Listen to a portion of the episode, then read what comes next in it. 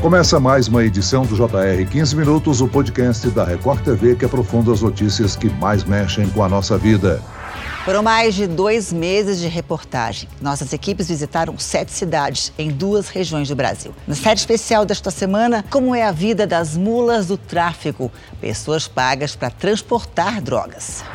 A promessa é de uma viagem com dinheiro rápido e fácil, só que a recepção nem sempre é a esperada. E o destino pode ser o último em muitos anos. A mula é a referência dada a pessoas que realizam o transporte de substâncias ilícitas, geralmente para outros países. Por que essas pessoas se colocam nessas situações? Elas têm ideia do que transportam? A condição de mula do tráfico de drogas afasta o reconhecimento do crime de tráfico? No 15 minutos de hoje, nós vamos conversar com o advogado criminalista Telemaco Marrassi. Bem-vindo, doutor. Olá, tudo bem? Quem nos acompanha nessa entrevista é o repórter da Record TV, Romeu Piccoli, que está fazendo uma série de reportagens sobre o tema para o Jornal da Record. Bem-vindo, Romeu. Olá, tudo bem? É sempre um prazer estar aqui e fazer essa série de reportagens especiais foi uma experiência bem impactante. A gente acompanhou praticamente todos os lados desse mundo das mulas do tráfico de drogas, que são essas pessoas que fazem o transporte, né? E uma coisa que a gente percebeu muito claramente,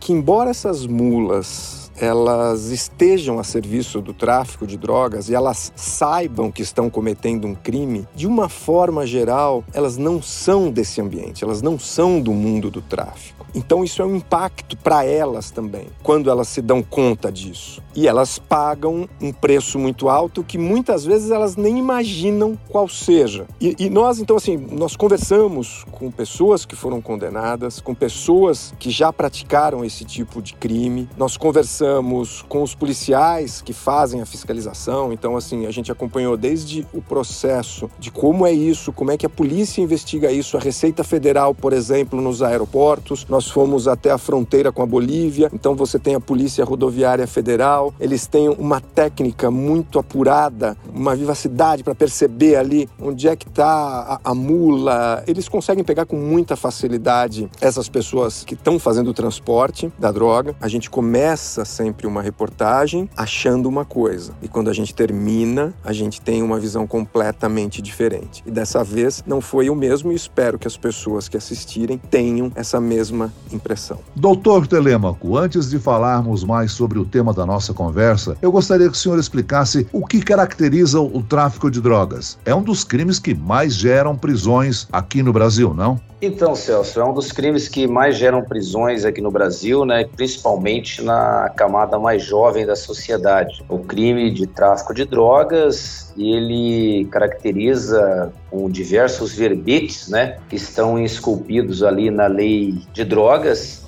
no artigo 33, que é guardar, armazenar, traficar, tem vários verbetes ali que levam a esse crime, a esse tráfico de drogas. A mula, no caso, né, que é o chamado mula, ele na verdade é utilizado para praticar um desses verbetes que caracteriza o tráfico de drogas. Então, se de alguma forma ele for encontrado com droga, ele estiver guardando, armazenando, é, utilizando com mais pessoas, ele ele pode ser considerado traficante. E a mula ela é utilizada para fazer a entrega dessa droga, na verdade. Não é o dono da droga, né? A mula é aquela pessoa que é contratada para levar a droga para determinado lugar. E isso é considerado no Brasil como tráfico privilegiado, né? Se não tem nenhuma associação com o crime, essa pessoa que faz esse tráfico de droga, ela pode ter uma pena menor aí dentro da legislação de drogas. Doutor, o termo mula, como o senhor explicou, se refere ao indivíduo que conscientemente ou não transporta a droga para outras regiões entre diferentes países. E muitas vezes a pessoa é de baixo poder aquisitivo, com muitas dívidas, acaba enfrentando essa situação por necessidades financeiras. Essa condição é considerada na hora da prisão ou do julgamento dessas pessoas? Sim, no Brasil, geralmente o magistrado vai perceber a motivação do crime, né? E muitas vezes a motivação motivação do crime no Brasil por uma vulnerabilidade dessas pessoas, principalmente uma vulnerabilidade financeira. Então, essas pessoas são facilmente iludidas, né? Porque no tráfico de drogas existe, na verdade, uma cadeia, né? Uma logística. Então, tem o traficante, que é o, o dono da droga, e tem o, outra figura importante também no tráfico, chamada de aliciador. É aquela figura que fica procurando essas pessoas que vai fazer o transporte dessa droga, né? Eles procuram geralmente o jovem, né? Que é aquela pessoa muito afoita, ambiciosa, aqueles jovens de um poder aquisitivo até maior, mas não é comum isso. Mas eles vão mais pela ambição. Mas a grande maioria é pela vulnerabilidade financeira. Eles ganham até um valor bem diferenciado do que se ganharia trabalhando normalmente, né? É, os 30 dias no Brasil recebendo um salário ali, eles podem ganhar isso aí 10 a 20 salários numa viagem, num transporte que eles podem fazer. As mulas têm o mais variado perfil e geralmente elas não são desse mundo e o que a gente percebe assim é que a única pessoa que ela conhece é o aliciador. E isso não é por acaso, é uma estratégia do narcotráfico, justamente até para dificultar a investigação Aliás, depois que essa mula é presa, ela está abandonada, né? Depois que ela é presa, praticamente é totalmente abandonada, porque ela muitas vezes nem sabe de onde vem a, a origem, né? quem é que, que a contratou. Ela pode até dar as características físicas é, da pessoa que a contratou, mas essa pessoa vai terminar na figura ali do aliciador, né? O aliciador também talvez nem conheça o dono das drogas, o chefe principal ali, né? Nessa hierarquia que eles têm. Então, geralmente a corda, a gente diz no direito criminal, sempre vai arrebentar para o lado mais fraco, né? E os que são presos geralmente são as mulas. Se você fizer uma análise das prisões são efetuadas no Brasil e no exterior é de mulas. O traficante raramente ele é preso. O traficante, na maioria das vezes, ele está encastelado, está escondido em algum lugar e isso vai arrebentar geralmente nas mulas, mulas que vão cumprir a prisão, a cadeia, né? Agora, doutor, em muitas situações há casos em que o transporte é feito por meio da ingestão da droga, encapsulada ou em forma de pacotes embrulhadas com plásticos. E há casos em que as pessoas têm problemas sérios de saúde e até morrem, porque essas cápsulas se rompem durante o percurso. É, exatamente. Esse aí é, um, é, é muito perigoso, mas para você ver a, a, situação que essas pessoas chegam, dessa lavagem cerebral em busca de, de, de dinheiro, né? Geralmente eles vão fazer isso com uma pessoa extremamente vulnerável, né? E colocar esse perigo dentro do corpo humano, porque se aquelas cápsulas ali estouram, provavelmente haverá a morte dessa pessoa ou ela terá complicações de saúde gigantesca pro resto da vida. Não existe um perfil da mula, né? Você tem os mais diversos tipos de pessoas, idades, mas de uma forma geral sempre estão em uma situação de vulnerabilidade. E as quadrilhas aproveitam isso, né? É, o curioso, você tocou num assunto bastante interessante agora, porque eles estão mudando o modus operandi, né? Porque o, o casal jovem, que é o, o típico ali para o tráfico de droga, principalmente o tráfico de droga internacional, já está muito manjado, eu diria. Então, ultimamente, eles utilizam até idosos, principalmente idosos solteiros, talvez aposentados também é uma curiosidade em condição vulnerável e estão aceitando esse tipo de trabalho. Então está havendo uma mudança pequena, mas já aponta-se com prisão de idosos em relação ao, ao, tráfico de droga também. Eles estão mudando, tirando o foco mais do, dos jovens, né?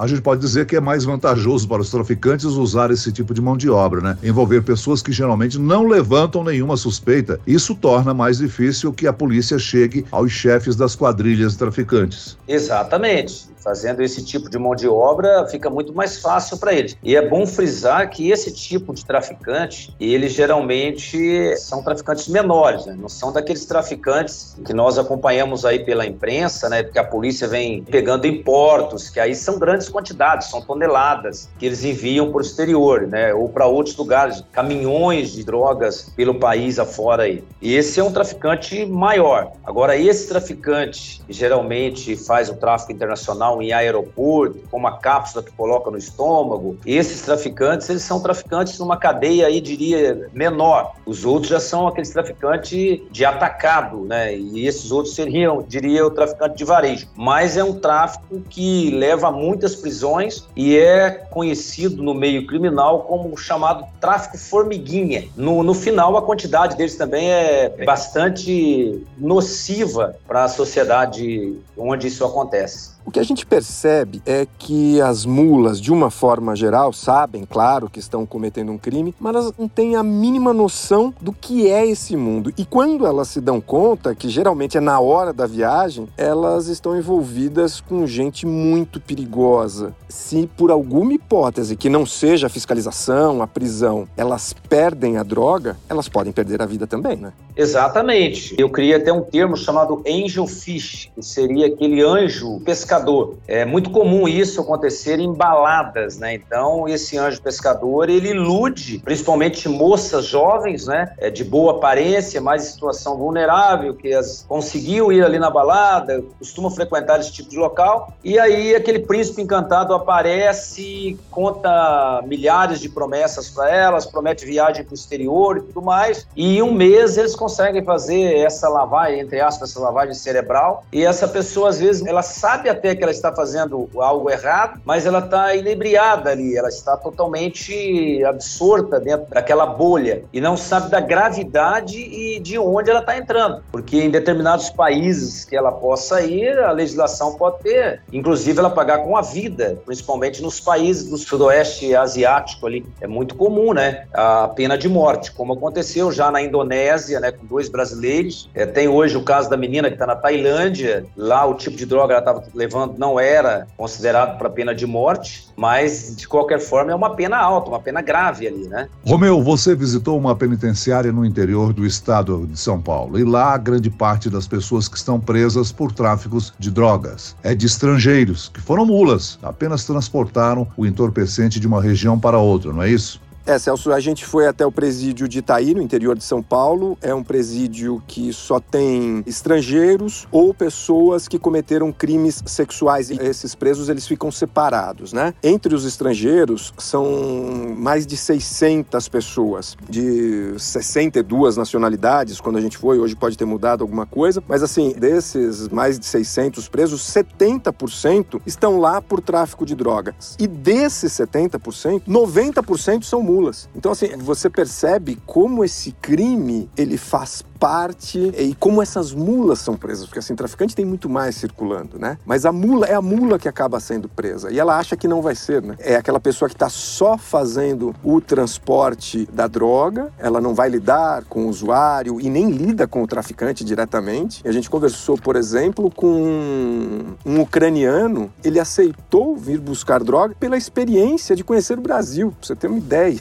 A gente entrevistou também um nigeriano, esse, ele já morava no Brasil, estava com muita dificuldade financeira e ele teve uma proposta ali para levar droga e ele aceitou. Tem também um, um, paraguaio que a gente conversou e esse sofre muito, que ele perdeu a esposa quando estava preso, perdeu no sentido dela deixá-lo. Ele tem filhos, nunca mais falou com os filhos, ele já está, se não me engano, há mais de três anos e nem por carta ele consegue conversar com os filhos. Então, assim, é um outro mundo realmente. Doutor, configurada a situação de mula do tráfico e diante da inexistência de indícios de que o suspeito integre uma organização criminosa, é possível relaxar a prisão preventiva mesmo com flagrante? É possível sim, porque a prisão preventiva ela configura ali no nosso país, no artigo 312 do Código de Processo Penal. Então, eles têm os requisitos, seria perigo à ordem econômica, perigo à ordem pública, perigo à instrução criminal e à aplicação da lei penal. Se esses quatro requisitos não estiverem presentes, e se a pessoa